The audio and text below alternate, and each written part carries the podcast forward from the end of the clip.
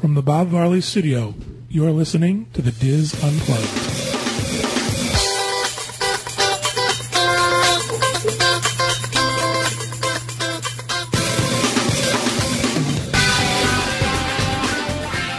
Hello, everyone, and welcome to the DIS Unplugged email edition for October 2nd, 2008. I'm John Magi. I'll be your host this week. I am joined by our Orlando team Kevin Close, Corey Martin, Julie Martin, Kathy Whirling, and Will Perry. And this week we've got a bunch of emails to read for you and a couple of voicemails to play. So we're going to jump right into it with our first email. And this is from Jimmy in Texas. Hello, podcast team. This is Jimmy from New Braunfels, Texas. Jimmy J on the boards. My wife and I are planning to take our granddaughter on her first trip to Disney World in July of 09.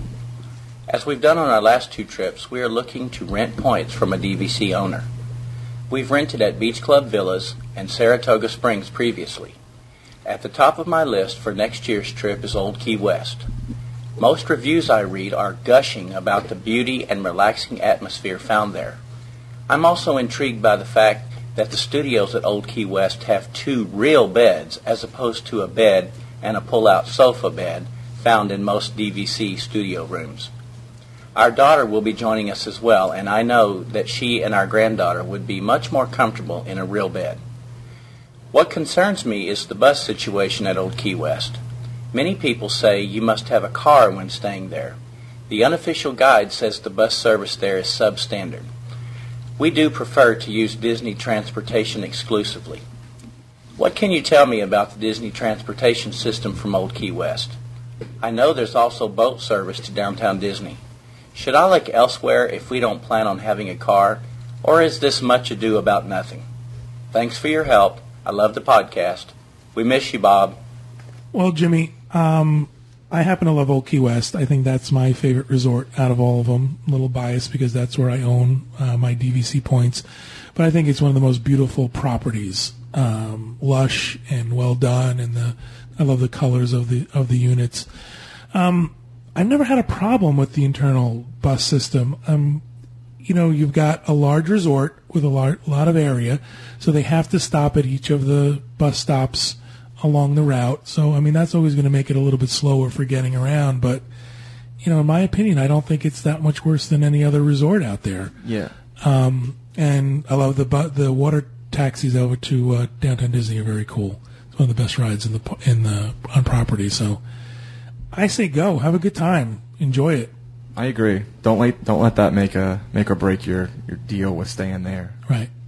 Now, if you're really a stickler for your time, and then if you feel like you don't want to waste any time whatsoever on your vacation, absolutely rent a car. We've said this over and over again. No matter where you're staying, you know you're going to get around a lot easier if you do rent a car on Disney property and and have that at your disposal. And with Old West, you know it's a lot easier to have a car because you're parked right outside your unit pretty much, so you don't have to go out to a parking lot or wait for the valet to get it or anything like that. So it's easy to have a car at that property, but don't let that bother you. Go have a good time. Who has an email I'd like to read? I do. You go, Miss Julie. It's from David Knight in Kingwood, Texas. He starts out nine days without power in the Houston area due to Hurricane Ike. Fortunately, I planned ahead and downloaded the last nine podcasts and email shows. You guys saved my sanity. Thank you for the wonderful work that you do producing the shows. Putting on my headphones and listening to your info and friendly banter made sawing trees and removing debris much easier and then suffering through a bad case of poison oak all over me from the debris. And no AC at night. I just slipped away to a magical place. Thank you, thank you, thank you. So I thought that was nice, and cool. you're very welcome. I'm glad we could save your sanity. I give you a lot of credit for thinking that far in advance. we barely had water the last hurricane.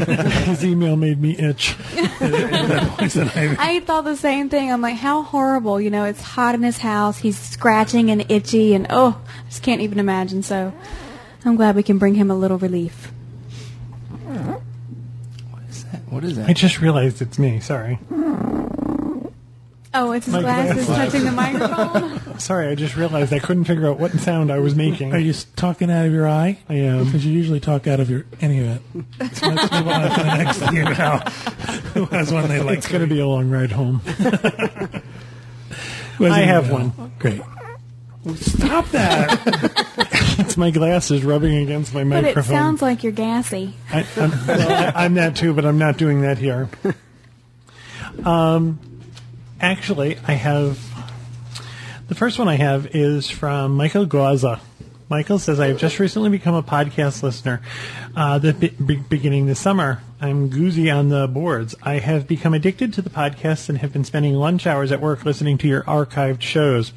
They are a lot of fun to listen to and very informative. I just wish I had been listening to them before my family made our trip to Disney World this past summer. Kevin, I'm sorry, but I haven't heard a single dining review I can agree with. Have you reviewed Wolfgang Puck Cafe in downtown Disney? We had the best meal of our vacation there. The reason for my email is a simple request. Could you folks post a picture of yourselves on uh, in your studio so that I can put a face to your names? I found Corey, I think, in the posted pictures on the driving experience, but the rest of the team remains a mystery. Perhaps you prefer it that way.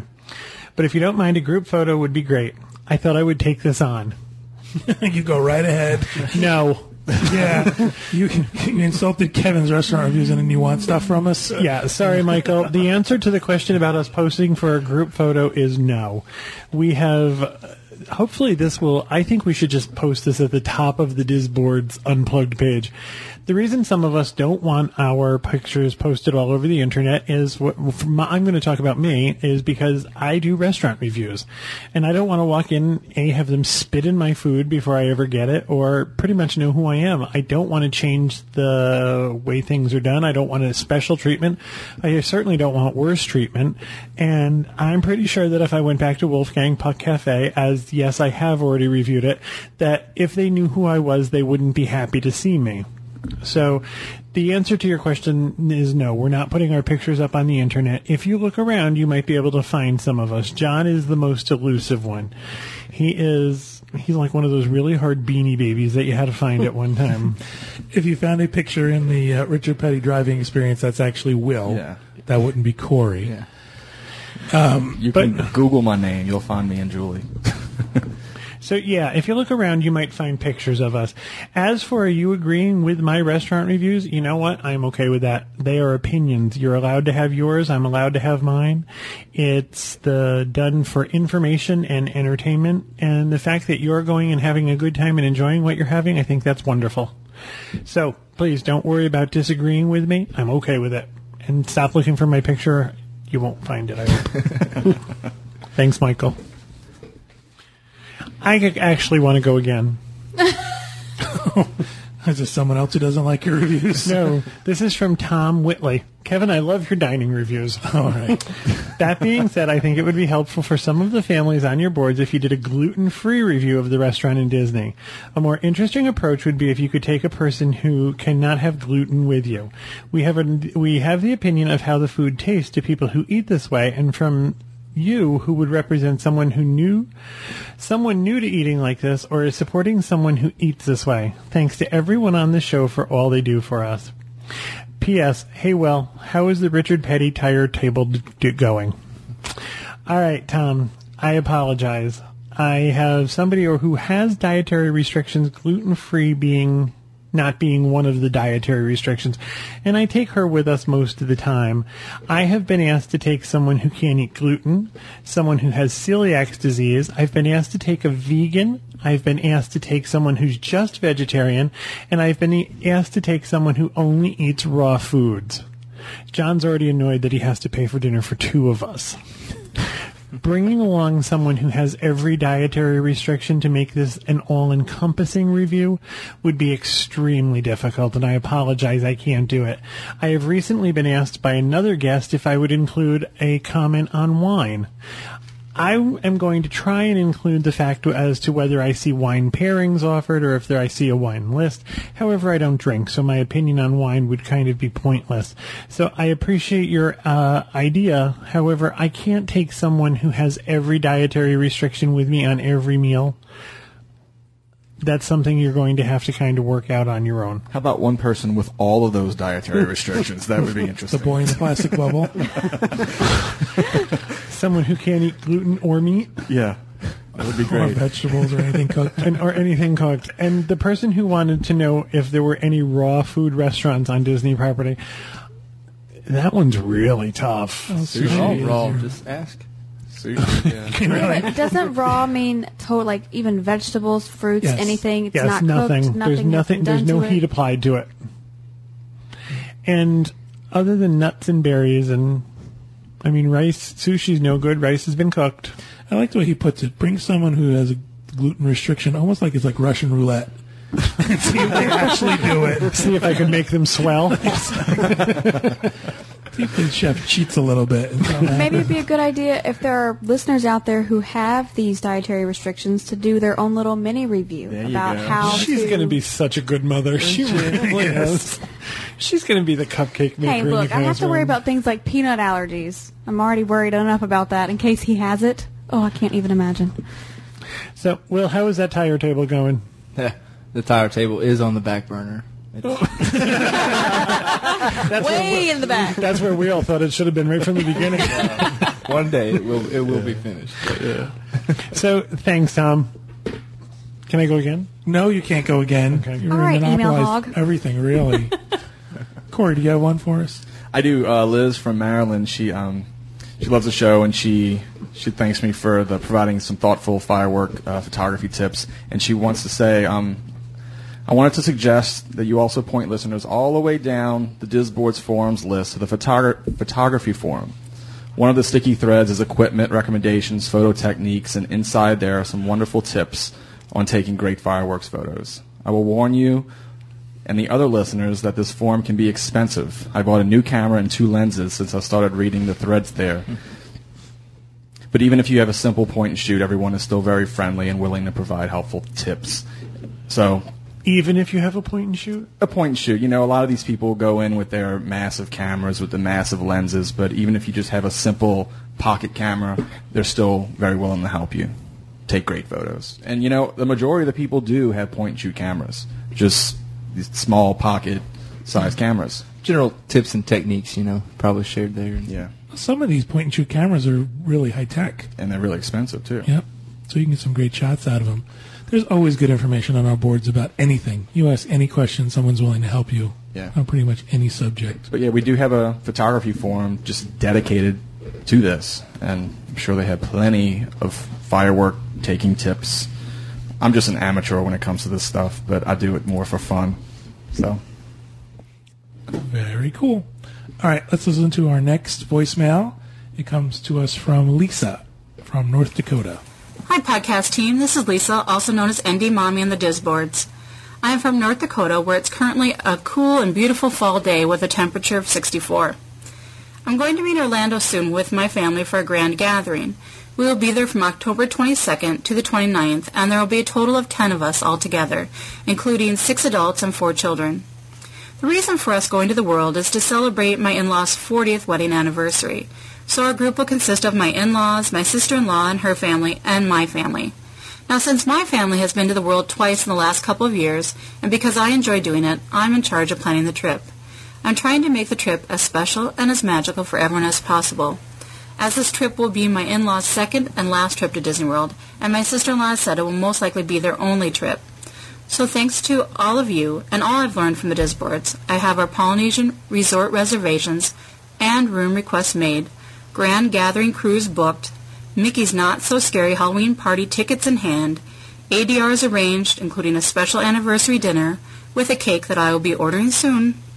Bibbidi Bobbidi boutique appointments are made, PhotoPass CD pre-ordered, day-to-day and park itineraries done, and t-shirts made using designs from the board, and also a gift basket is ordered to be delivered to their room. So now I'm set, but there's one thing that worries me, and that is that my mother-in-law has fibromyalgia, and as of late, her legs have been really aching and bothering her a lot.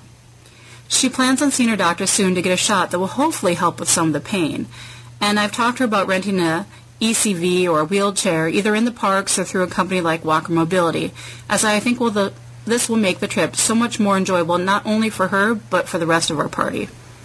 Now this part is where I need your help. I was also thinking it'd be nice to have a list of spots in the parks that she could go and sit for a while if she feels like she needs a rest but doesn't want to go back to the resort yet. So can you give me some ideas of good resting spots in each of the four parks? Maybe some that are quiet and out of the way, and maybe some that are good people watching spots or spots to watch shows. Thank you so much for your help. I can't even begin to tell you how much I enjoy your podcast. Not only do you supply me with a wealth of information about all things Disney, but you also provide so many smiles and laughs each week. Thank you and keep doing what you do. Well, thank you, Lisa, for the uh, question and for your background information. Um, first and foremost, my suggestion is make sure you know where the first aid stations are in the park. Not specifically because you might feel ill, but just because they're great places to go and relax. And also the air conditioning is going in there and they're nice and cool. So it give her a chance to sort of get out of the hubbub of everything that's going on. They also have nice places in there, quiet places that if someone needed to rest, if you needed to lay down for a half hour and put your feet up, there are places in there. And their beds, small, think grade school nurses in a nicer way. But it's a great place to go in and sort of chill out for a little while. As far as watching people, I mean, if she's not going to go on the rides, there's always places she can just sit and watch people in the park while you guys go on a ride. You know, uh, designate her a stuff holder. Make her be the person who holds the stuff when you guys go on, rides and attractions she's not interested in. The parks are beautiful. The parks are always got great places where you can sit and and take a few minutes to relax. Anybody have any place specific they can think of to tell her? I know my parents love sitting around on Main Street. You know, they, they love watching people walk in and out. Also, my sister works right there, but they love watching the people watch. They'll sit there all day. A quiet spot is behind the Christmas tree shop um, in Liberty Square. Except smokers are back there too. Yeah. Or the Smokers. gardens. What is that in the UK? Where the Beatles. The Yes. garden. yeah, that's a nice place. That is nice. There's shady. the Rose Garden in the Magic Kingdom. Down in by the Rose Garden, there's that what you the that little metal gazebo. The walkway from Toontown to Space Mountain is nice. Mm. I think she's probably going to be more interested in watching you guys having a good time. So don't put her sort of out of the way and make her sit, you know, Right. wait here an hour until we get back. I think, you know, take her right up to the ride, let her sit outside, wait for you to come off the ride and see, share the experience of going on the ride with her as soon as you come off. I think she'll appreciate that. I think convincing her to have an ECV is paramount to her Yeah. having a good time. especially with uh, fibromyalgia. I think that's going to be a big deal for her, and try to get her past the uh, stigma of, you know, not feeling comfortable with it or feeling like she's being a burden on anybody. You know, make sure she understands that that's what they're there for, so that she has a good time in the parks as well. Great, thanks Lisa for that. And who has another email they want to read? I have one.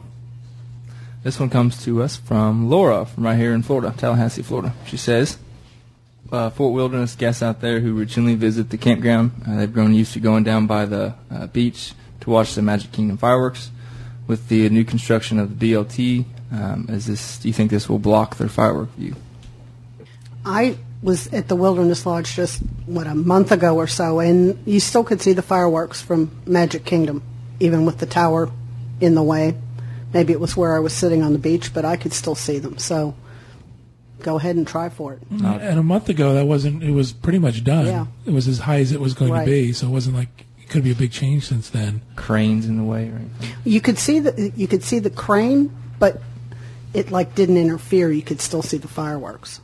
You're probably far enough away where it's a low point. They can still see over them, and those fireworks go high in the sky too, so it's not like it's right there on the ground. Yeah, I wouldn't worry too much about that. Just go to the far end of the parking lot. Yeah, really. I have an email from Jay in Jackson, Mississippi. Hey guys, I'm scheduled along with my husband, two girls age 9 and 6 for the three night DCL sailing departing on October 9th. I've recently had an injury that is requiring me to use either crutches or a rollabout for mobility. I don't need true handicapped accessibility, but will need to be able to roll most places. Will this be a problem?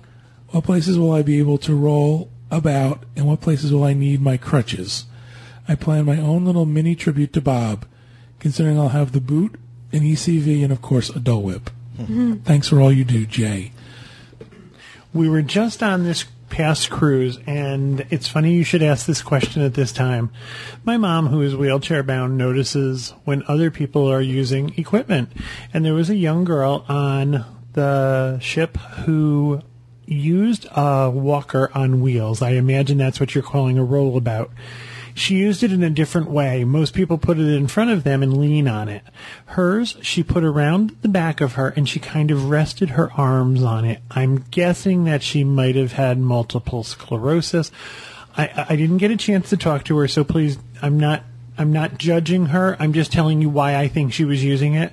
She went everywhere on that ship. When she got to the theater, they told her she had to sit in the back where the handicapped accessible seats were. She told them she wasn't doing that. She put somebody else took the rollabout for her and she used the stair railing as her guidance and she walked down to where she wanted to sit and they put that thing that rollabout thing next to her. her. When it Yeah, was time exactly when it was time to get done, she got got up, they helped her get over to that railing and she went back up that railing using the railing as her help. They put that thing back around her and she took off. I did not see anything that stopped her. There was not a blockade. So I'm thinking that you'll be able to use all over the ship. If it's not, you have to say to yourself, what is it that I want to do and do it then because everybody will be very helpful. But it's very timely that you just asked this. This young lady fascinated my mother. My mother just was so in awe of her stamina and her stick to itiveness and doing what she wanted to do while she was on vacation. That's great. So We had a lot of people with disabilities on this cruise. We saw a lot of people in wheelchairs and ECVs and crutches. So, you know, Disney Cruise is very, very accessible. The one part where I bet you she's going to have the most trouble is in her stateroom taking a shower. The tubs are like two feet high, mm-hmm. or a foot and a half high. I think I'm exaggerating. It's about a foot and a half high. So that's where she's going to have the most trouble is getting her legs over into the tub. if you don't have a handicapped accessible stateroom, I'm thinking she doesn't. keep in mind that you can throw all the stuff you need for a shower and go upstairs and use the showers in the gym. Exactly. And they are handicapped accessible Right. showers. So if you feel the need to get that you do feel you need some extra room in the shower or that the bathroom's not working for you, don't hesitate to use the the showers in the gym and the spa area. you're going to come across a little lip going out to a balcony, um, little lips going into and out of staterooms, but nothing you couldn't navigate easily with the crutches Yeah. or pick the, the stroller up. And, A little collagen injection will help that. Hmm. and who has an email I'd like to read? Kathy does. Kathy does. Okay. I have one from a gentleman by the name of Tim Hughes. It says, just listen to the 9-2-2008 roundtable and notice the woman who reviewed the hotel with the 11-minute room service sounds just like Roseanne Barr. Take a listen and compare. It's a trip. Well, Tim, you guessed my secret. I'm really Roseanne Barr. No, no, really, I'm not. But I can't tell you for how many years people said that to me. And I thought I had left that behind. Yes, I mirrored Roseanne through the years. My late husband and I had three children. They were like Becky, Darlene, and DJ. Um, my hair followed the way Roseanne had her hair. My weight went up and down just like she did. But I thought I've worked on my voice since then. But I guess I'll have to try a little harder. She also had an affair with Tom Arnold. no, I didn't get to do that kind of stuff. have you seen Roseanne lately? She Yes. is crazy. She has just gone off the deep end, and she is just, she doesn't care. Well, on her show, it was funny because people would always, when she'd be on, people would call me up and go, "That's just like your family." And I started to get a complex, and my oldest daughter definitely had a complex about it because she didn't want to be like them. I have to say, when I read that, I thought, huh. I thought about it a little more, and I'm like, they're right, she does. But I never would have Yeah, thought I that on my thought own. of that either. That's funny. I guess voice lessons are in my future. Or you can make a lot of money impersonating. Well, that's true too. There you go. Well, thank you for that, Kathy. Um, we're going to play another voicemail. This one comes from Jack, who's nine years old. Hi, podcast crew. My name is Jack, and I'm nine years old, and my mom is Jack's mom, 99 on the boards. I'd just like to ask you, what software do you use for when you record a, a podcast? My mom has a PC, but I was kind of hoping for software for a Mac, besides using GarageBand. I have my own podcast, ja- What's Up on JackD.com, and any help would be great. I sure you know what your software name is. The one thing I don't have though is Mac server. Thanks and bye. He's so cute. He really But I was have to say, I, love think that's going to be our That's son. Yeah, right. I'm not going to know, and he's going to know way more than I have ever known in my entire life by the time he's like three. It's gray. Well, who knows what the name of our software is? I don't. Um, well, Jack, to answer that, we use we actually use both PC and Mac to produce the show. We uh, we're recording on a PC right now using uh, Adobe Audition. You can't go out and buy Adobe Audition anymore. They've replaced this with Soundbooth. Um, so that's uh, a program you could use to do it. But we record in Audition, and then um, I actually edit the show in Soundbooth, um, which is Adobe's new software program. I don't think you would have any problems in GarageBand. From what I've heard, it's pretty compatible for, uh, especially for a podcast, uh, multi inputs and whatnot. But um, you know, you can check out Soundbooth and uh, Adobe Audition. Another cool little software um, tool for you is called a Levelator. Yeah, that And- works great. This is a free uh, tool that you can use to. Uh, it basically will balance out all your levels from your highs to your lows, so you've got a nice consistent sound through uh, the show. And it's a free little um, piece of software that you can use. So use that. That's a that's a really cool tool. Um, anything else? I mean, I think that would pretty much yeah, use Yeah. those those those are powerful applications, and that Levelator is a cool little free tool. So Now, check do, that out. do we use these particular pieces of software because they allow for multiple inputs and things like that, or does it, you know, does he really need something of this power? I don't. I, that's why I said I think GarageBand is going to be, and I, uh, GarageBand will allow for for multiple inputs, but I don't think he's going to need. You know, any any of these applications are going to have um this kind of power behind them with multi inputs and whatnot. So if it's just him doing his show, I mean, use GarageBand. It's free. Levelator. You could probably edit and do everything in there, and you know, good enough quality. So Very cool. Nine years old, he has his own podcast. He needs a prize matron. I'll call Jack. so good luck, Jack. Excellent. Thank you for that, Jack. Now, Will, you did a. Um, I don't know if you mentioned this on the podcast. You did a video tutorial for people how to record the MP3s to send in. Right there, there is um, you know a short video tutorial online about. I used uh, a free software called Audacity, and Jack, this is cross-platform from the PC to the Mac side, so um, you can use that if you're not, you know, if you don't want to buy a program or you don't, if you're not happy with GarageBand, um, Audacity, you can just Google that. That's free, so it's another little tool. Excellent. Who has an email they want to read? I do. You don't sound so excited about it. Well, I was waiting to see if anybody else, and I do too. Fight it um, out. this Go one ahead, is Julie. from Sherry or Cherry, and she actually doesn't say where she's from. So she actually is writing about an experience that she had at the Bibbidi Bobbidi Boutique. It's actually the Hannah Montana experience. She took her granddaughter there on August 9th, and her appointment was for 2 p.m. Due to the bus from our hotel being late, let's just say we wouldn't make it on time. I called the reservation line and they were so gracious. They changed our appointment time to 4:30 to allow us more time to get there. Now keep in mind this was a surprise for Rachel. We walked in and I was expecting this to cost $117 like I had read about. To my delight, there were two packages. The first for $109.95 that included wig, makeup, headset, t-shirt, and a guitar purse. I really didn't like the look of the t-shirt, so we looked at the other package. Now that one included an entire outfit, black capris, gold and white top, gold belt, and a gold jacket. She also got the makeup, headset, and wig. This was $129.95. If you wanted the gold shoes to go with it, it was an extra $29.95. Of course, we got the shoes. yeah, who wouldn't? Let her go barefooted for her photos. The total cost was $152. Well worth it in my opinion. And plus she was able to have a photo shoot. I thought she looked great. She also attached a photo of her granddaughter which was really cute. And then the ladies that transformed her were so nice and the whole experience was delightful. I'd recommend this to any little girl who likes Hannah Montana. I thought it was nice because we've had reviews about the princesses and well with Pete taking Bridget and other people calling in about it, but I thought this was nice for the Hannah Montana um, wannabes and lovers.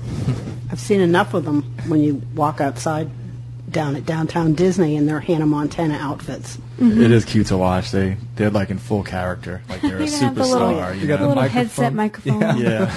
That's funny. I read an article that pretty much said they don't know what they're going to do when Miley Cyrus grows out of this character because it's become such a moneymaker I for think them. it's happening soon too. Yeah. They'll have Yeah, another that's one right. right behind her. They- Saying that they really had lightning in a bottle with this whole thing, and it's Well, the little Selena Gomez who plays on the. It's a show where the kids are like witches, or they have like special powers. I cannot think of the name of it, but it's on Disney Channel too. Wizards of Oh, I know. Waverly Wizards of Place. Waverly Place. That's it. Golden Girls. Um, I think that they'll probably start trying to market her as a character. after that. Yeah. Because High School Musical's done. They're graduating this year or something. I don't Oh, know. thank God. It's just going to be college musical. Yeah, kind of. Frat house. Unemployment music. Disney's Community College. So thank you for the review. Very cool. Uh, Kevin, have one you want to read. I do. Mine's from Jamie. Jamie is in Harrisburg, PA. And Jamie says, Hi, podcast crew. I'm a new listener to the podcast and I'm still catching up, catching up on older episodes, so I apologize if this has already been asked before. I've heard that you can open and or go through any door in Walt Disney World that was not marked cast member only. Do you know if this is true? From what I was hearing, it sounded like some of these doors had hidden surprises behind them. I'm not usually the type to go around opening closed doors except in my own house, but I was curious to see if I am missing out on something. Is there something we should look out for when we go back in December? I'm going to be honest with Jamie. I've been going to Disney a long time, and this is the first time I've ever heard of this. I don't. If yeah, I've never heard of you opening doors and there being surprises behind them. like Mickey with his pants down. Oh man, Um, Disney's usually pretty good about letting you know where you're supposed to go and where you're not supposed to go. If you see a door that's Says cast members only. cast members only, that means it's not open to you. They're usually I, I can't think of other places where there are doors that No, it's like it's Well- a janitor's closet or something. Well, the other thing it's- too is in certain areas doors will be facades. So if you're on uh, the streets in uh, Disney Hollywood Studios, you don't want to, you know, you can't open those doors because they're part of the facade. So Right. There was something though a couple years ago I can remember because we went to try to find where it was in the pizza place in Hollywood Studios that there was a another little room you could go into. I never found where that it's room called was. the bathroom, Kathy. oh, I found that room. they had tiny little sinks.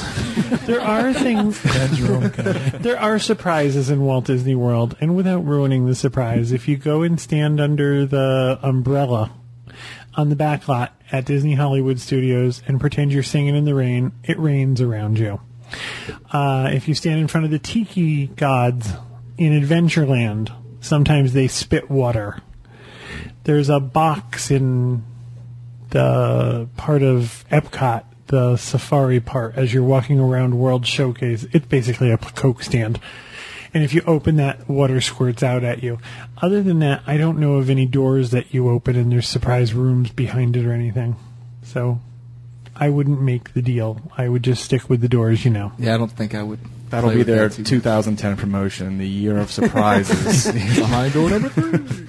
Year of a million doors. Yeah, I was going to say year of a million doors. Uh, I'm sure if our listeners know of any other tricks or tips or special hidden places that they'll, you know, share those with us and and correct us where we were wrong. We're never wrong. Really. Kevin, could you not doodle on the emails? I really need that space. Kevin's been doodling in his emails. I'm just picking on you. Melissa sent us this tiny little Melissa, the lady who did the the picture for us, asked us to sign a picture of hers. Melissa, we mailed it back, by the way, and she left me this tiny little sharpie. It's about two and a half inches long, and I've been doodling. I like your rose, though. It's very nice. Thank you. It's a tulip. In that case, it sucks. No, I was going to say that was a good tulip. Never mind. We'll give Julie botany lessons during the break. Our next voicemail comes from Erica. Hey, DIS Unplugged team. Um, this is Erica Colmenares 3 on the boards, and I really enjoy listening to your show every week. Um, so last year, my visit in December just missed both of your meets that you had. I'm blanking on whether it was at the Swan or the Dolphin. Um, I arrived like the day after your first one and left the day before your second one. So I'm wondering and hoping whether you're going to do the same kind of event this coming December, either near Mouse Fest or um, some other time, or if the cruise in 2009 is going to kind of take the place of that big DIS fan meet. Um, I'd love to know about that. Thanks so much for all that you do. Thanks, Erica. Uh, Erica, we're not going to be doing a special meet this year like we did last year, but we are going to be participating in Mouse Fest this year. So that's kind of going to take the place of um, the same the thing we did last year at the Swan Dolphin. We are going to participate not only in the Mega Mouse Fest extravaganza. I don't know what to Yeah, call it. it's- Throw a bunch of words The together. festival. Festival meet extravaganza thing. where uh, where it's the large meet and greet for everybody. We're going to have a table there, and uh, we'll be there. Come by and say hi. But we're also going to be doing a um, very cool, very special event during Mouse Fest. We can't give you specifics, but it's going to be really cool, and um, we hope people can join us. We've been asked a lot of questions about it. We can't give specifics as of yet, but I want everybody to know that we're going to have a lot of space for this. So it's not going to be. I don't think anyone's going to be left out. More than 10? Yeah, more than ten. Yeah, it's like probably. oh, like fifty. Shoot. After our families, that leaves three spots. I was just going to say we're going to take up 50 all by ourselves. So, Erica, if you're going to be here during Mouse Fest, yeah, that Mega Mouse Meet is going to be Saturday, December 13th during the day, and uh, we're shooting for our special event that evening. But um, you know, again, things are up in the air. Things are not really set in stone. So uh, we want to make sure that we have our uh, I's dotted and our T's crossed before we release any information on that. So please. Mega mouse meat. It sounds like they're serving up like carved mice. I, it keeps sounding like a Renaissance fair to me. Like, I should have a special outfit. Very cool. I think. Uh, our next email comes from. I don't know how to end that. I don't know how to get. Because people are going to be mad. They're thinking that we're making fun of Mouse Fest, and we're not. We're I am. not. Are you? No. No, no, just our first time doing it. It's this. our first time doing it, so we're not really sure. We're a little uneven on our, you know, what the protocol is. So I wasn't making fun of anybody. If I was, they would know. Um, all right, let's play another voicemail. This one comes from Frank in Ohio. Hello, guys and Julie. This is Frank in Ohio. I'm fire dancer on the boards. I have a question about the podcast cruise. Um, my little brother and I are bringing my mom on the cruise for Mother's Day next year, and I've never been on a cruise in my life. And I know there's an early and or a first and a second seating for dinner. I also know you guys have some special events planned. And what I was wondering is if there's going to be a better seating to coincide with your guys' events. And while I know you won't schedule anything during a meal, most likely, um, you know, keep us from rushing if we're going to do the early meal, or you know, who knows. And then also, never being on a cruise, just in general, if there's disadvantages and advantages to the two seatings, um, other than personal preference, if there's something better about doing the first seating as opposed to the second, or vice versa.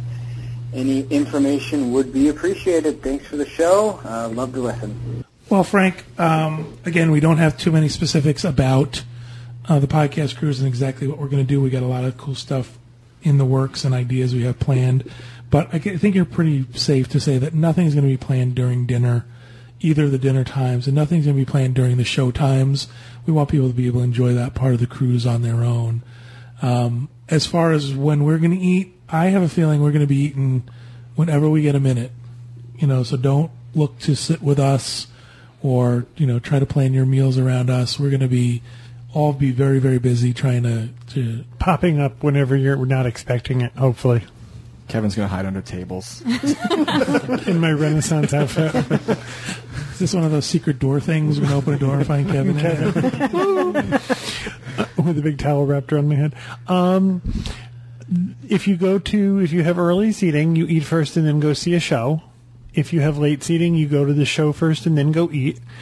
Uh, he asked about the pros and cons of either. It's really a personal preference. We usually prefer to eat late. This past cruise, we ate early. Um, just so happened that that worked out to be the dining rotation we wanted, and things worked out for us. And you know, it's just it's a it's a personal preference. A lot of it has to do with if you have little kids. Yeah. If there are better. kids on the ship, chances are the the earlier seating will have more children in it than the late seating.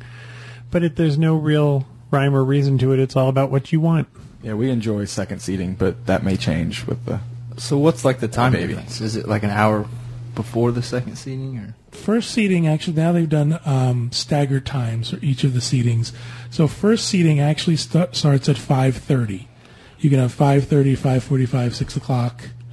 And To then- make it easier, it's six and eight. Right, that's what we tell people, 6 and 8. gotcha? And, you know, again, that coincides with the show. So once you're, the, the first, they give the first dining enough time to f- finish up and then maybe go back to stateroom change and then go see the show. And the show starts 8.30 in the evening. To me, six o'clock is just too early. I mean, it's still nice outside. You know, Not you're, for you're me. Still at the pool. At least you not know, these days. Go home. Yeah, and it sh- Yeah, I mean, you got to get back to your room around what five o'clock to shower and get dressed and. It also it depends on if you're going to want to. Now, there's the four night cruise is not as port intensive as other cruises, but if you have shore excursion planned for the afternoon, sometimes having early dining it can cut into that. Right. Okay. Yeah, I see. It's really it's really about preference. Yeah. But then the later one cuts into the pirate night with the fireworks because I can remember. You know, Yeah, you're right. We had to like cut dessert off to run upstairs to see it, and then they have a buffet, and it's like, oh, geez, I just finished Yeah, dinner. you're right. So, it does cut in. Yeah, don't be looking forward to that buffet being any good. We just saw it on a three night cruise. Oh my god. It was turkey legs and sliced spam or something. Oh, jeez. Oh, good. I You were don't feel too so wrong. bad then. We had snacks in the Cove Cafe one night, and my father, uh, uh, my father eats very well. He ate on this cruise like he was never going to eat again. Mm-hmm. And we were at the Cove Cafe one night, and they have this little snack cabinet where you can take goodies with your coffee. And I'm pretty sure it was spam and olives on a stick. on a big toothpick. It was cubed meat, which looked like spam, in between olives. and he he wolfed his way through like thirty of them.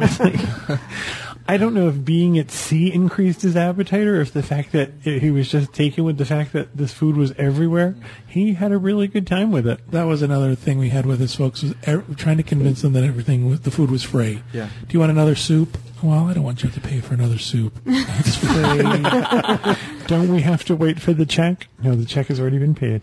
When did you pay the check? Months ago. Get out.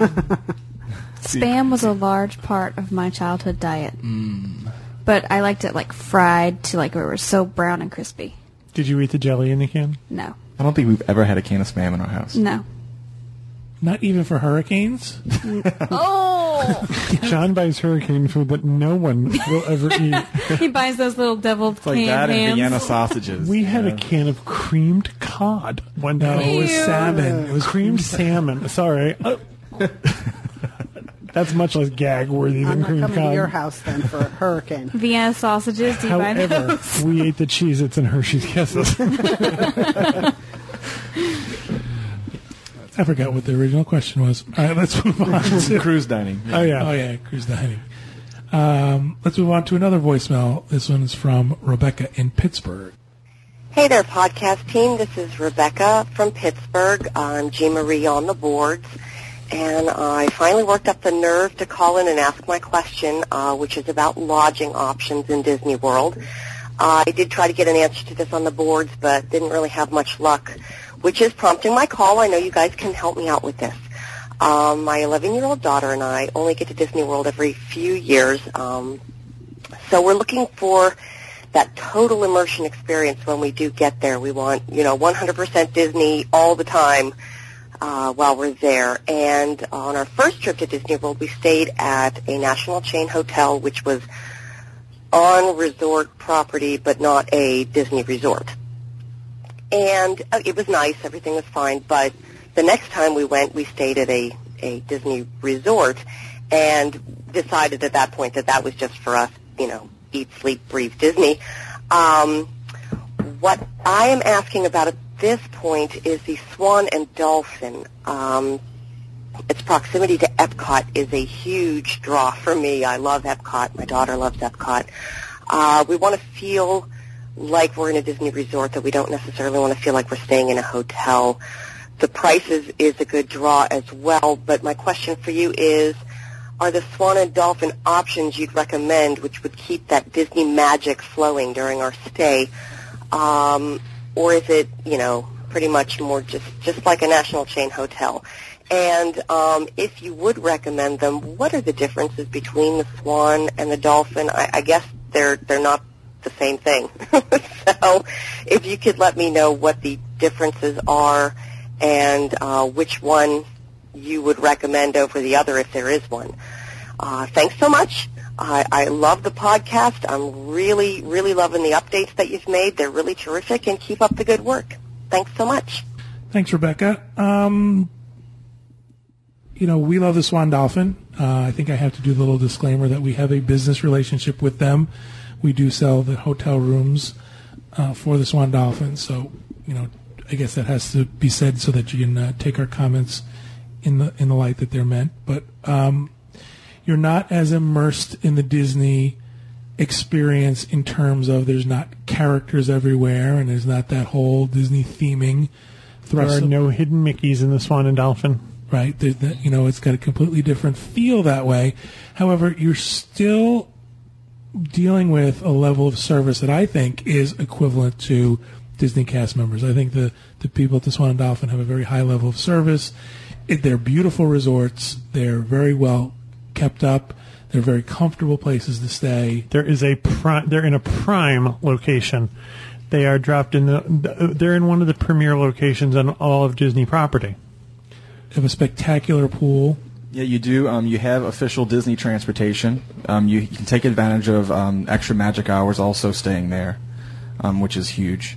And the difference between the two hotels, the the Dolphin, um, you have an option of a king bed or two double beds, whereas the Swan, you have an option of king bed and two queen beds. So if th- th- there is a, a slight difference, and I prefer the lobby at the Dolphin. It's it's huge. You know, hmm. There's there's slight differences in theming. There's slight differences in color palette, but nothing that's going to be. I could I could say well you might have to choose the swan over the dolphin or the dolphin over the swan. It's so subtle that it's it's not a big difference. I can't say enough good things about the Swan, but I'm going back to your email and you're looking for a total Disney immersion. That's probably not going to happen at the Swan or the Dolphin. You're not going to have characters. You're not going to have Disney character meals. Uh, it's not. There are there's a yeah, Disney yeah, you do. meal. There is a character meal there. Sorry. But what you're saying is yeah, it's not the total themed. right. But, but for the price that you're going to pay for a d this deluxe resort being on property, I mean, it's it's worth every cent. It's And- not like you're stepping out of Disney and going to a Hotel Six, a Motel Six. I mean, you're really going to continue the whole uh, Dis- the the Disney experience in terms of service and level of comfort, but you're not going to have the Disney cast members there and the and it's so convenient. I mean, you have the boardwalk right there. You have the the boat to boat or walkway to um, Disney Hollywood Studios and Epcot. You enter through the World Showcase at Epcot over there. I love it.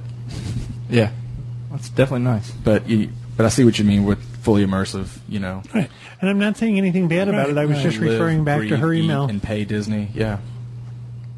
I think that's another point too. Is you can have some different options over there for food and things like that. So I think we gave a well-rounded response. I mean, there's a lot to think about. I want to know what her answer is. I want to know what Yeah. she chose. Yeah. Now. Call her up.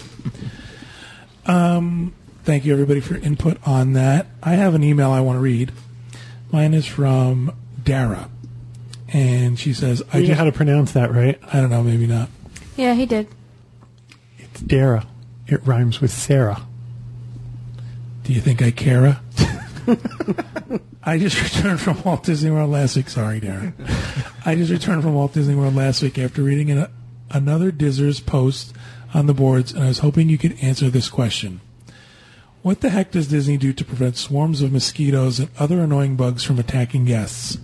My husband insists on feeding a pair of ducks that visited our patio each day while we were at the Contemporary Resort. I noticed two to, two to three days later that the tiny crumbs left behind were still there. There wasn't even ants on Disney property. Tell us, what's their secret unbug control? Um, first of all, Disney has a total uh, environmental approach to, to bug control. It's not just about insecticides and not just about killing the bugs. They use uh, things that are environmentally friendly. They use renewable um, sources like other bugs that will come in and eat the bad bugs. For the mosquitoes, you know, They have birds' nests on Disney property. I forget what they are, but there's a special kind of bird that eats huge amounts of mosquitoes. They release butterfly. Um, they have a butterfly release and a ladybug release. The ladybugs eat other bugs. If you're really interested in what they're doing, take the behind the seeds tour at Epcot in the land. The first 15 or 20 minutes about is about which bugs eat other bugs and the bugs that eat other bigger bugs and the bigger bugs that eat smaller bugs. It's a lot about eating bugs. um, it's a little gruesome if you have little kids because they show you pictures of bugs eating bugs. But they they have a whole pest management team who they try very hard to stay away from sprayed insecticides and things like that. They're looking for a natural way to contain pests, and they do it in what they the flowers that they plant and the the places that they give that they set up to harbor birds that will eat the bugs that are going to annoy the daylights out of you. And it's not just, you know, there are insecticides that are used. They try very hard to make sure their guests are comfortable. Um, we do have a mosquito problem here in Florida, but even our community is, is real good about it. They spray, and we have very low bug population in our community. So it's just the way it is. Do you guys have a lot of bugs? Um, yes. Yeah, we do. I mean, the typical Florida backyard is a screened-in patio, you know, because there are so many bugs and mosquitoes. And Especially right now, love bugs are crazy bad. right Not at our house. I was just going to say, I didn't think they were that bad this year. I've seen Hey. one this year. They're bad by me. Are they? Will do you live in a lives in swamp? love bug heaven. See? Do you live in a swamp? Something like that. Yeah. On the tram going to Epcot the other day, it was like love bug heaven. It was like people were covered in them. They were like following the tram. If you were had a problem with love bugs, the tram was not the place to be. We should tell people what love bugs are. Love bugs happen twice a year, usually in May and September. And they're these bugs, and the reason they're called love bugs is they're mating at the time we see them, and they swarm. Wearing light colors or driving a light colored car will attract them. They're pretty harmless. They don't bite. They land on you and they gross you out, but they don't bite. Uh, one of the things that does happen is if you drive through them, they get smushed against your car and then immediately become rubber cement. yeah, they do. The acid from them will eat your paint too. Right. When we were in Louisiana, I mean, it was so bad over there. I was like, thank God this is a rental car. They always have really bad love bugs. Because it was covered. I got a white car. so if you that's- I know leave what the, if you leave them on and then go to scrape them off months later, the acid will leave pits in your paint. yes, you should rinse them off ASAP. Yeah. Well, we're glad you didn't have too many bug problems, but you know, it's also it's Florida and it's it's going to happen. So, if you come here and you experience a lot of bugs, don't get mad and say Disney's not doing their job either. So, there's very little you can do about it. Um, let's play another voicemail. This one's from Randy. Hey, DIS crew. This is Randy Knickerbocker in Charlotte, Michigan. I have a question. I have some Disney credit card um, dollars that are going to expire before I can get to Disney World to use them, so I would like to buy uh, some park tickets. Um, it may be a while before I get down there, but I need to, to spend this spend the money that I have. So I'm wondering if I buy them ahead of time and say I don't use them for six months, do I need to buy the non-expiration option on the tickets? As long as I don't use them, I don't know if I would have to or not. I, I figure once I get the tickets in hand, I will probably end up down there sooner than uh, I had thought anyways. Uh, if you could help me out, I'd appreciate it. Thanks. Well, Randy, the good news is is that Disney tickets, even if you have the no, the don't have the no expiration option, don't expire until your first use. So you can buy them whenever you want, hold on to them, and use them on any subsequent trip, and keep them for as long as you want. I'm a little confused. I'd like to, you know, I wish we had a little more interactive thing here. I'm not sure what you mean by you have Disney dollars to purchase these with, or or credits to purchase these with. Because if you do buy them through the website, you have to have something that's like a Visa or a Mastercard. He has I a, think his he means- Disney Visa. He has re- re- reward points. Yeah. Well, but you have to ch- you have to turn those reward points into something with the Disney Visa in order to use them just anywhere. I'm pretty sure, like when you order tickets, that It- you can choose Disney Visa rewards. I wasn't exactly sure what he meant. I thought he was more talking about having Disney dollars, and I thought, well, you can't use Disney dollars to He buy says Disney dollars on credit or credit card. Uh, he, I'm sure he knows what he- rewards. I think on Yeah, Disney yeah, Visa. that's what it sounds like. But yeah, don't worry about the tickets. No, those don't expire either. John has Tourette's.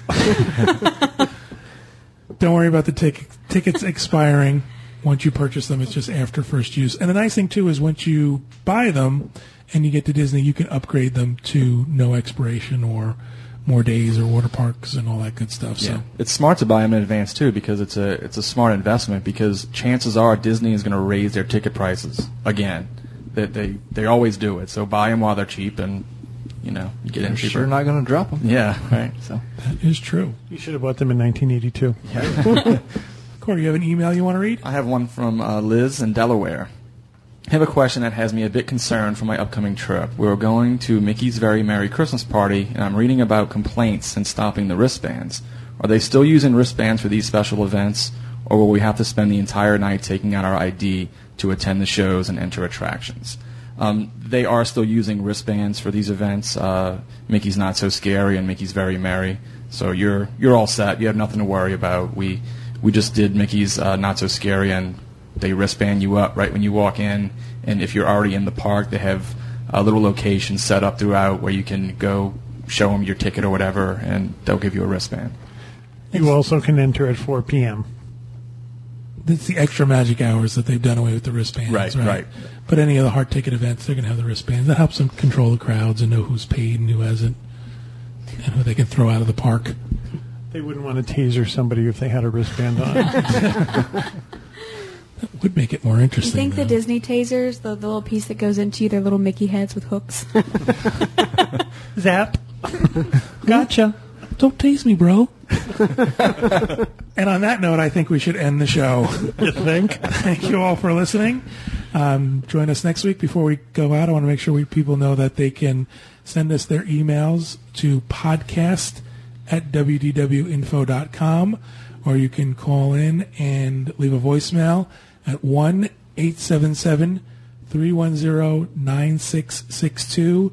Again, if we play your voicemail or read your email, you get uh, a chance to enter our monthly drawing to pick a number. So feel free to send us as many emails and as many voicemails as you like. And that'll do it. We hope everyone has a great week. Thank you for listening to the DIS Unplugged.